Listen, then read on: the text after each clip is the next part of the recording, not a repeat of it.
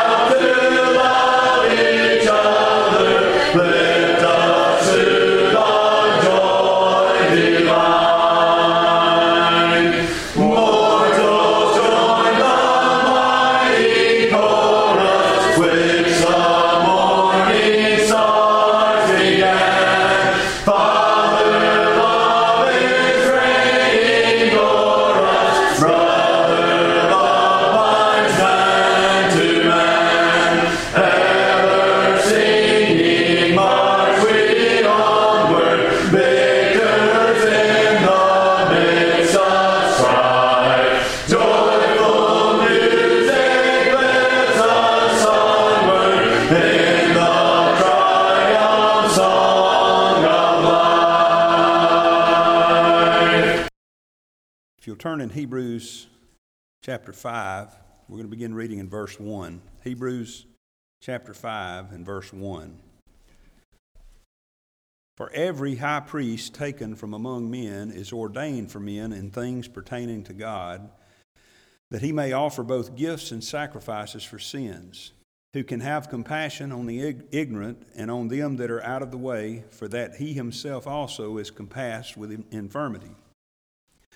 And by reason hereof he ought, as for the people, so also for himself to offer for sins. And no man taketh this honor unto himself, but he that is called of God, as was Aaron.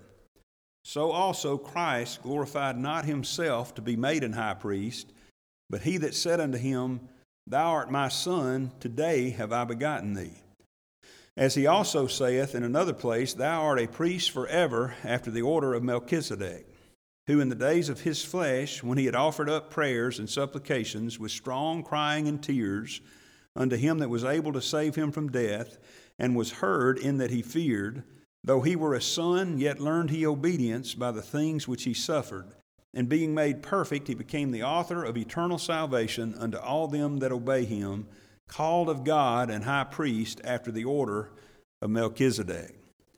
Tonight, I want to preach to you, the Lord being my helper, on the topic of our better high priest. Our better high priest.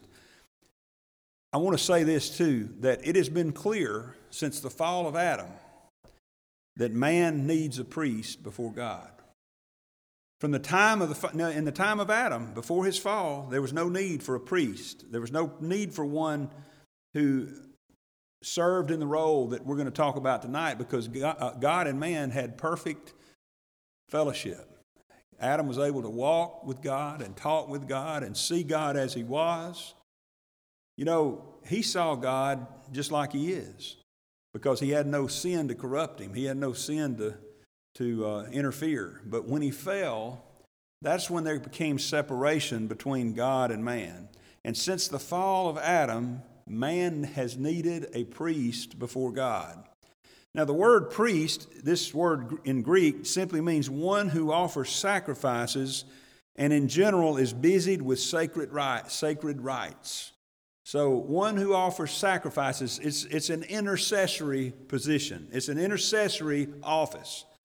And it comes from the word, it's the word hiereus, and it comes from the word hieros, which which really means just sacred or something consecrated to the deity or pertaining to God. So the priest is one who comes in between God and man and offers some kind of sacrifice uh, to mediate between the two. By the way, Hebrews is the only book is the only book that teaches us that Jesus is our high priest. We read about a mediator in other places, but he's explicitly called our high priest. Now, up to this point, up to uh, basically the end of chapter four, we've been, uh, we've been dealing with what I would call some introductory things about the book of Hebrews. And remember, we're going to come back to this. The overall theme of Hebrews is the, you could sum it up with the word better. He's better than Moses. He's better than the angels. He's better in every way than what they had under the old economy of the law. But now we're coming into some deep waters, some deep territory, as Brother Michael Goins says. Uh, and by the way, I, have been preaching this series on Hebrews, not realizing that Brother Michael Goins was also teaching a series on Hebrews. So if you want to hear the real story and it gotten just right, go listen to Grace Alone Radio and you'll find out what Brother Michael Goins says about all this. So and you can cast aside anything that, that I that he disagrees with me on because I'm sure he knows better than I do. But uh, but be that as it may, uh, Brother Michael Goins has said now we're getting into the deep waters.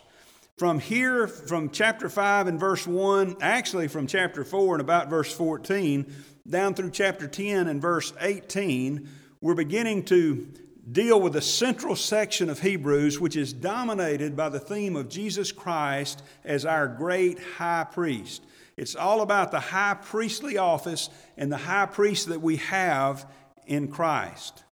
So, tonight we're going to kind of begin looking at this, and I'm certain I won't get as deep as Brother Michael, but hopefully we'll get something out of this because there's some things in here that are very uh, important and I believe will be precious to us. Now, remember what I said to start with. We have always needed a high priest. We've always needed someone who is a high priest. Notice, you know, chap- chapter 5 here in verse 1 every high priest taken from among men is ordained for men in things pertaining to God, that he may offer both gifts and sacrifices for sins.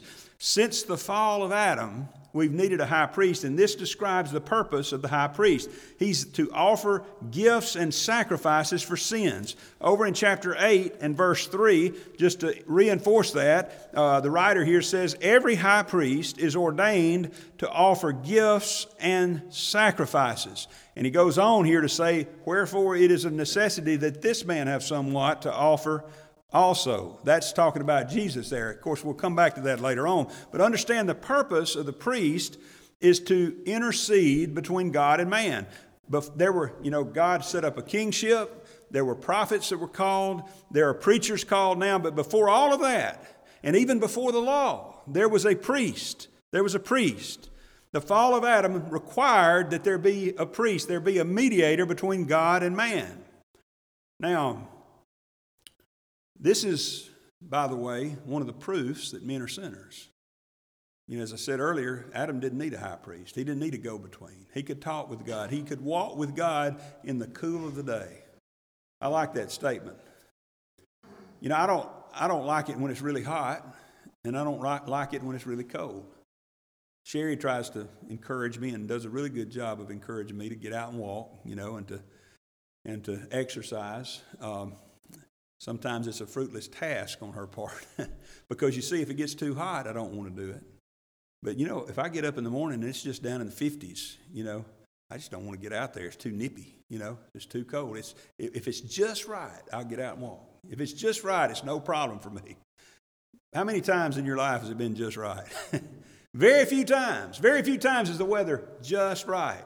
But you see, in the case of Adam, he was in the cool of the day. He was there at a time when it was just right. It wasn't too cold and it wasn't too hot. It was in the cool of the day. But you see, so Adam was able to walk with God. He walked with Him in the cool of the, the day. He was able to, to have direct contact with Him. But after the fall, there was a need for a priest. There was a need for someone to perform sacrifices. Now, how do we know this? You say, Brother Chris, well, go to, go to Genesis chapter 4 sometime and read about the account there about Cain and Abel. What were they doing? They were both bringing sacrifices to God. You see, this is before the law. This is before the Levitical priesthood was set up. You know, there were some certain rituals and formalities that had to be observed under the Levitical priesthood, but even before that, there was a priest. There was a priestly role fulfilled in the home there by the ones that were uh, uh, such as in that case, just Cain and Abel went before God and they brought sacrifices. You know the story that, that uh, Cain brought the wrong thing. you know, it wasn't wrong because there was something inherently bad about the vegetables and the, the, the, the produce that he brought. God had ordained that for a particular purpose, but it was wrong because it was not the right type and foreshadowing of the perfect sacrifice that would be required. There is no remission of sins without the shedding of blood. And see, Cain wasn't coming in the right way. But that's another message altogether. Clearly, though, Adam had taught them that sacrifice must be made. Some sort of intercession was required between God and man after and because of the fall. Now, the Levitical priesthood under the law was set up, but understand others had performed that duty before and apart from Israel and outside of Israel. And the one that comes to mind is the one that's mentioned here, Melchizedek. We'll come back to him in a moment. But understand that Melchizedek had nothing to do with the Aaronic priesthood. He was not part of the Levitical priesthood, which is important. It's going to be important as we go forward to understand that there's a reason he, uh, that Christ is called uh, a high priest after the order of Melchizedek and not after the order of Aaron, not after the order of the Levites. We have always needed a high priest ever since the fall of Adam. Well, praise God, we have a high priest. We have a high priest. Now, God gave us a high priest in the sense um, uh, he, he, gave them, them a high priest, rather. He gave them a high priest under the law, okay? But notice, I want to read some of these qualifications here. I, I may, I may get on a rabbit trail before it's over with, Brother Craig. I, This has, it reminds me so much of the, of the preacher's role, but let me just try to stay on track tonight. For every high priest taken from among men is ordained for men in things pertaining to God. Notice the qualifications for a high priest uh, under the current system that under the under the Levitical law. He must come from among men. He was taken from among men. The Levites were those that were taken under the law, but Melchizedek predates the law. Um, so here we have a high priest taken from among men. And think about, think about Jesus here. Think about Jesus, okay? See, he's leading us up to showing us that Christ is a better high priest. Go back to chapter 2 and verse 14. For as much then as the children are partakers of flesh and blood, he also himself took part of the same. He came from among men. Now I understand he was fully God, but he came from among men. He came down. He could not come down and as God and do what was necessary to redeem his children, to be the intercessor, to be the high priest. He had to come from among men. You know, this is the concept that blew the minds of the Pharisees. It blew the minds of all those around. You know, some of the, you know, the Pharisees were those that believed in a heaven or a spirit world. They believed men went to heaven. They had no idea, no concept that God might come down to men. men could go to God, but never thought about God coming to men. But that's what Christ was. Look on down in verse, uh, verse 16. Verily, he took not on him the nature of angels, but he took on him the seed of Abraham. Remember, child of God, it's so important to remember this that Jesus Christ was a man. Yes, he was God. He was fully God, but he was also fully man. He didn't just inhabit a body, he didn't just look like a man. He had appeared like a man before. He had appeared and looked like a man in the Old Testament days, but this time he was a man. He was a man. Wherefore, in all things it behooved him to be made like unto his brethren. He was made like us. Now, we realize, and I trust you understand, that he had no sin nature. But in every way, essential way, he was like man. He was a man, you see. He must come from among men. Every high priest taken from among men is ordained for men in things pertaining to God. So that's one qualification that Jesus Christ met. He came from among men. And that was a qualification that was required even before the law. Now, notice, our high priest, he must come from among men, and he must identify with men. He must identify with men. An effective mediator must be able to sympathize with those for whom he is mediating. He must be able to empathize and to understand where we're coming from. And actually, chapter 4 and verse 15 begins that discussion. He says, For we have not an high priest which cannot be touched with the feeling of our infirmities. You know, one of the problems I have with some of our other denominations is that the ones with the great hierarchies, those of the high church order, really can't identify with the common man out here. I mean, I, it's like think about the, uh, the I was I was watching back when um, when Queen Elizabeth died.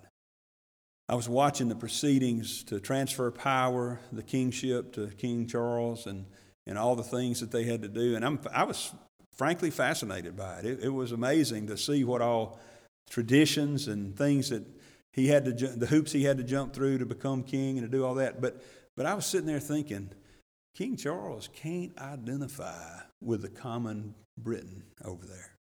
He, he can't identify with the common Englishman over there. He is so far removed from his subjects that he wouldn't understand what it means to try to, uh, to have to wait at a red light, even. Think about that. He, he doesn't even understand what that means. You know, I read somewhere that the King of England doesn't have he's the, he doesn't have to have a passport or a driver's license. He doesn't have to go through security at the airport. Some of you that have flown, you know what that's like. I have to I pay a little extra to get this little thing that I can bypass the main line because I fly so much. And uh, but and that still holds me up a lot. But he can't identify with that. The Pope in the Vatican can't identify with that. The priest up on a pedestal cannot identify with that. But our high priest can identify with us.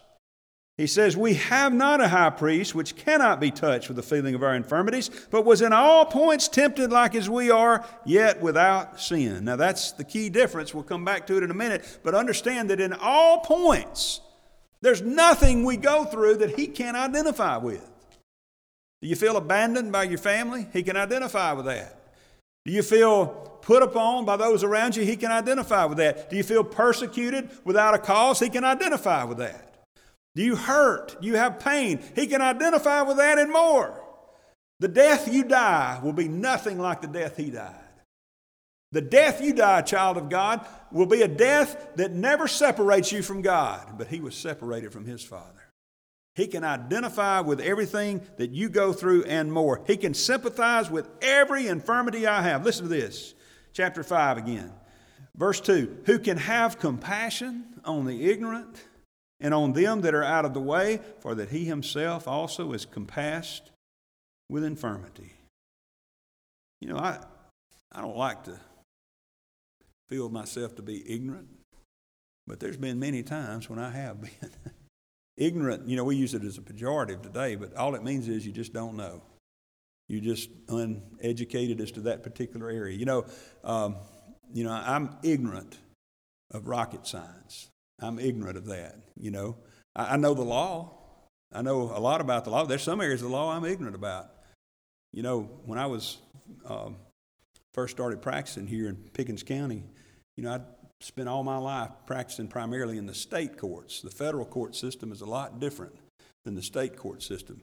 One of the older lawyers here in Pickens County, when I was a young lawyer, said, Son, do you know how we get to federal court from Pickens County? I said, No, sir. How do we get there? He said, Kicking and screaming. Because we're, most of us over here in the legal profession are ignorant of how to practice in the, uh, in the, the federal courts, you see. I don't like feeling that way. But you know, our God can identify and have compassion on us in our ignorance. Isn't that wonderful? In, that, in the time when we're being most embarrassed, we're most downcast, and look at them that are out of the way. Now, that, I don't know all the nuances of that phrase and what it, all it means, but I know this. I know that there have been times in my life when I've been out of the way. I've been out of the right way. I've been on in the wrong way. Sometimes maybe this is just talking about I'm just all out of sorts. If that's the case, then Sherry can tell you yesterday I was out of the way. Yesterday I just had a bad day. You ever just had a bad day? Jesus can identify with that. He can, he can have compassion on the ignorant and on them that are out of the way. Sometimes I have trouble having compassion on people that are out of the way because they put themselves there. Now, you know what I want to say is I want to say, well, you know, oh boy, you're getting what you deserve. What'd you expect? You know, I want to say that. Sometimes I struggle with that as a preacher, Brother Ronnie. I get to I say, well, what do you think is going to happen here? But Jesus Christ, although there are always consequences to our sins and our actions, I get that. But Jesus Christ is not an I told you so high priest. You know, I'm, i tend to, there's, I hate, I hate to even admit it and confess it up here, but there are times I like to say, I told you so. I, I want to be proven right. I like to prove my point. Sherry's nodding over here just like well, she's not nodding, but she's nodding inside. I know that. I know she's nodding inside because she knows that. My kids are probably nodding back there. But I like to prove my point. I've, I, but but my Jesus Jesus is not that way. He has compassion on those that are out of the way. You know, sometimes I, I've heard Brother Buddy say this. Sometimes I, I tend to think that that chastening is a one for one proposition. For every sin I commit, for every one sin I commit, there's one chastening rod, there's one chastening stripe. Now, there really ought to be, but did you know that sometimes God has mercy on me? Oftentimes, He has mercy on me. That doesn't mean we can sin at will or we ought to just give in to the temptation because there are times when chastening comes, but our God is a compassionate God. He's not just a one for one. Well, there's one sin, there's whap, one one application of the rod. No, he has compassion on us from time, many, many times, and when, when we don't deserve it. You see, he can identify with us. He sympathizes with every infirmity that I have. You see, the, the priests taken from among men here that were mortal men, okay, notice it says that they had to make an atonement for their own sins. Remember the Jewish priests. Uh, you remember over in the book of Leviticus, we won't turn there, but the 16th chapter talks about the scapegoat. There were two, there were two goats. There wasn't just one scapegoat, there were two goats. He took two goats, and one of them he sacrificed for the sins of the people, but he had to take a bullock also and sacrifice for his own sins and then lay his hand upon the head of the goat that was to be the scapegoat. When Aaron went into the holy place on the Day of Atonement, he had to make an atonement, he had to make a sacrifice for his own sins. You see, so Aaron, as the high priest, could understand the plight of those he represented because he, even he, had to make an atonement. He had to make an atonement sacrifice first. You look over in chapter 7 of, of, of Hebrews. Look, uh, look at chapter 7 and verse 27. Now, he's talking about Jesus here and that he didn't need to do this, but notice that he said those high priests had to offer up sacrifice first for his own sins and then for the people's. That was the way of the sacrifice that was uh, that was the way of the earthly high priest. And notice in chapter 9 he said verse 7 but into the second, that is, into the Holy of Holies, went the high priest alone once every year, not without blood, which he offered for himself and for the errors of his people. That's what the high priest had to do, and he could identify with the people that he represented. Now, let me just say this. I said I wasn't going to get off on a, on a tangent about preachers because we're not under the law, we're not, we don't have high priests, but there's many similarities that I read here that remind me of preachers and their qualifications. And one thing that is so important for a preacher to have is self awareness. Self awareness. It's essential in a priest under the law and in a preacher today because only by understanding our own sins can we as preachers have compassion on the ignorant and on them that are out of the way? You see, if I thought that I was some kind of high and mighty, self righteous Pharisee, and some preachers I know are like that, that if I was some self righteous Pharisee, I'd have trouble having compassion upon you out there in the pew. I'd be sitting out there thinking, boy, I'm glad I'm not like this one. I'm glad I'm not like that one. I, I see what they're doing, but I'm glad I'm so much holier. Beloved, we better be self aware as preachers. If you, any of you young men are ever called to be a preacher, one of the problems of a novice preacher is he's lifted up in pride and falls into temptation and the snare of the devil, you see. This, this priest, though, had to be reminded every time he went in to make those, those sacrifices, he had to sacrifice for himself first, you see. Okay? Now, we're going to come back to this, but understand that didn't apply to Christ. That didn't apply to him, but we'll come back to that in a moment. You understand that that was the, the point, though, of those priests was that they could identify with the people. Notice another qualification for being a high priest is that the high priest must be called by God for the people. He must be called by God for them. Notice verse 4. No man taketh this honor unto himself, but he that is called of God, as was Aaron. Now, again, not to get too far afield into preachers, but that's why one of the reasons we believe that preachers must be called by God. A man doesn't just decide one morning, I think I'll make a career out of preaching. now, I'm going to tell you, if that's his purpose, uh, he's going to be sadly disappointed because I haven't so far um, hit the million dollar mark being a preacher. you know, I'm, I'm, thankful. Don't get me wrong. I'm not complaining about the church. The church takes good care of me here. I'm thankful for what you do fi- financially and in other material ways, but it's not about making a living.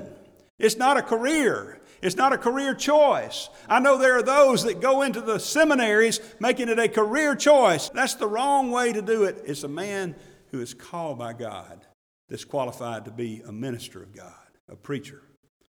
Due to the constraints of time, we will stop the message here.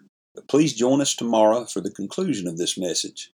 If you would like to subscribe to our website, please go to www.zionpbc.com and sign up for email updates. If you have any questions, please feel free to contact the church at zionpbc1847 at gmail.com. That's Z I O N P B C 1847 at gmail.com. Or you can email me directly at jchrismccool at gmail.com. That's the letter J, C H R I S M C C O O L at gmail.com. Again, thank you for listening. May the Lord bless you, is my prayer. We thank you for listening to today's message.